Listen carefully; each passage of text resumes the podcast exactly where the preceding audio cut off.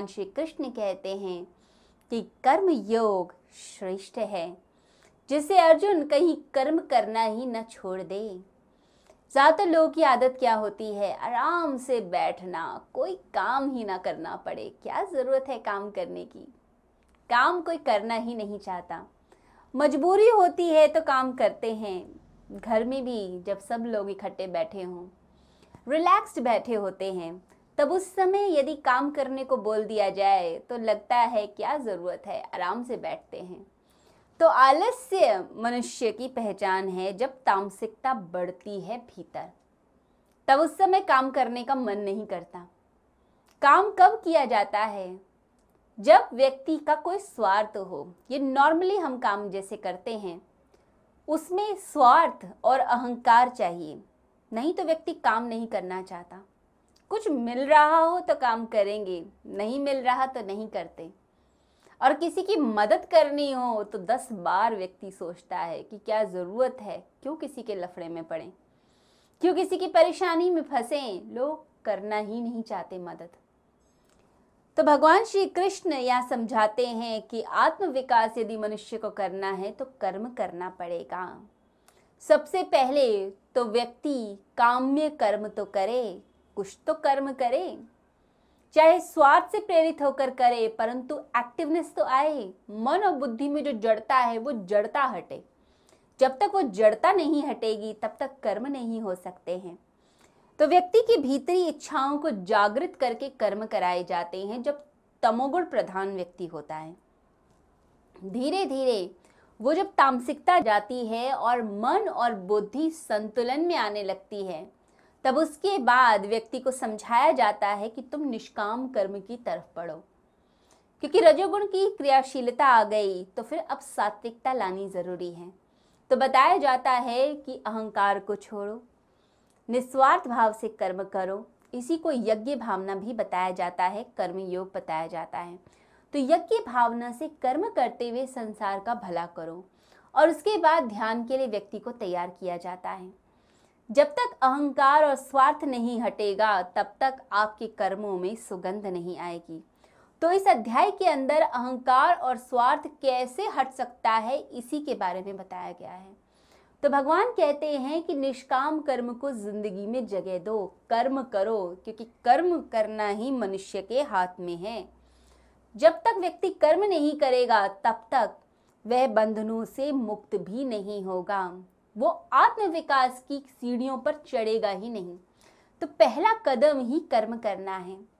तो यहाँ पर भगवान कहते हैं कि आप कर्म कीजिए और कर्म भी ऐसे जो निष्काम कर्म हो, जिसमें ना तो ईगो हो, ना ही कोई सेल्फ, कोई मोटिव हो, कोई सेल्फिशनेस हो कि यह मैं अपने स्वार्थ के लिए कर रहा हूँ, दूसरे की मदद भी इसलिए, क्योंकि उससे हमें फ़ायदा होगा, ऐसे नहीं।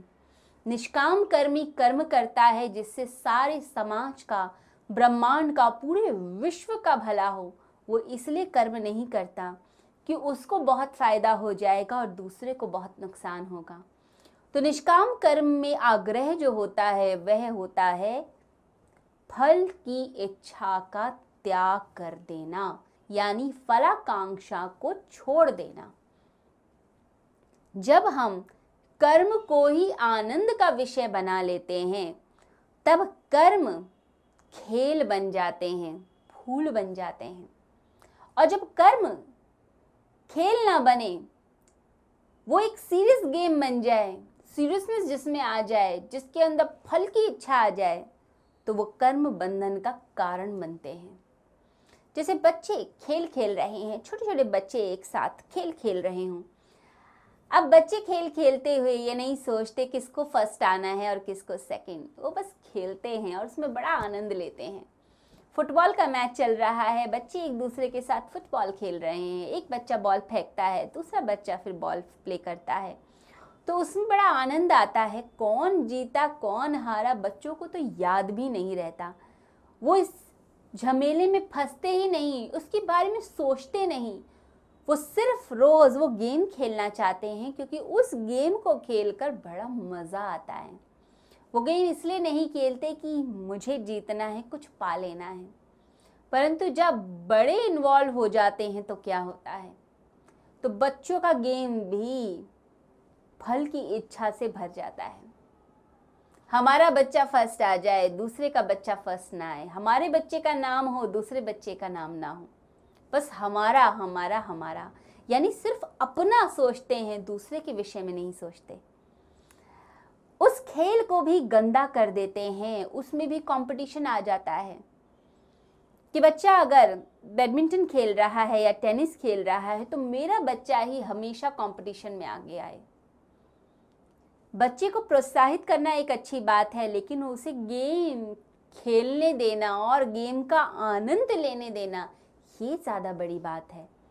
तो कर्म जब खेल बन जाते हैं तो निष्काम कर्म फलित होता है। और जब खेल भी कर्म हो जाए, इसका मतलब है सकाम बुद्धि है। ऐसी बुद्धि है, जो बुद्धि सिर्फ़ फल की इच्छा से प्रेरित है। तो निष्काम कर्मी जो कर्म योग कर रहा है, वो फल की इच्छा से भरा हुआ नहीं होता। उसके लिए सारे कर्म खेल हैं। और जो कर्म सन्यासी होता है, वो तो कर्म का ही त्याग करता है। क्योंकि इतने कर्म करे, इतने जन्मों तक कर्म करे, उसका क्या फल? उसका क्या रिज़ल्ट उसकी क्या निष्पत्ति? क्या मिला इतने जन्मों में? तो सब छोड़कर तपश्चर्या के मार्ग पर चला जाता है। और निष्काम कर्मी क्या करता है, वो कर्म तो नहीं छोड़ता, जीवन के संघर्षों को नहीं छोड़ता। जीवन को जीता है, संघर्षों को भी जीता है, परंतु जो फल की इच्छा है उसका त्याग कर देता है। बस इस फल की इच्छा का त्याग करना ही आपको बंधनों से मुक्त करेगा। नहीं तो ये बंधन आपको जकड़ लेंगे, आपको रोक लेंगे इस संसार में। फिर जन्म होंगे, फिर बार बार जन्म होंगे। हम शरीर, मन और बुद्धि इन्हीं सीमाओं से हम लिमिटेड हैं। इन्हीं सीमाओं के भीतर हम हैं। इसी कारण जो हमारी इच्छाएँ होती हैं, वो भी बहुत छोटी इच्छाएँ होती हैं। जो देखा है, बस वही इच्छा कर ली। और ये इच्छाएँ जो मनुष्य की हैं, ये हमेशा गलत ही होती हैं। एक समय जो हमारा मेंटल लेवल था इंटेलेक्ट का लेवल था, जो इंटेलिजेंस थी, हमने उससे प्रेरित होकर कोई एक इच्छा कर ली। अब वो इच्छा तो हो गई। अब उस इच्छा की पूर्ति भी हो गई, लेकिन बाद में मन बदल गया। अब लगता है गलत ही मांग लिया। ये ना मांगा होता तो अच्छा था। उस समय वह लड़की अच्छी लगती थी, उससे विवाह कर लिया, लेकिन विवाह के बाद समझ आया कि उसका मेंटल लेवल मेरे मेंटल लेवल से मिलता नहीं है। फिर लगता है कि वो इच्छा क्यों पूरी हुई उस समय? अगर थोड़ा समय ले लेते, थोड़ा सोच विचार लेते तो ज़्यादा अच्छा जीवन हो जाता। लगता है कि ऐसा करियर, एक ऐसा प्रोफेशन हमने मांगा। उस समय वही ट्रेंड था, सभी वही कर रहे थे। हमने भी वैसा ही मांग लिया। लेकिन जब वही करियर, वही प्रोफेशन आपके सामने आ जाता है तो लगता है, हमने क्यों ऐसा प्रोफेशन चुना? कुछ और चुन लेते ज़िंदगी में। शायद कुछ और स्टडी कर लेते। कुछ और बन जाते, वो ज़्यादा अच्छा रहता। हमने गलती कर दी। तो इच्छाएँ मनुष्य करता जाता है और ज़्यादातर गलत ही इच्छा करता है।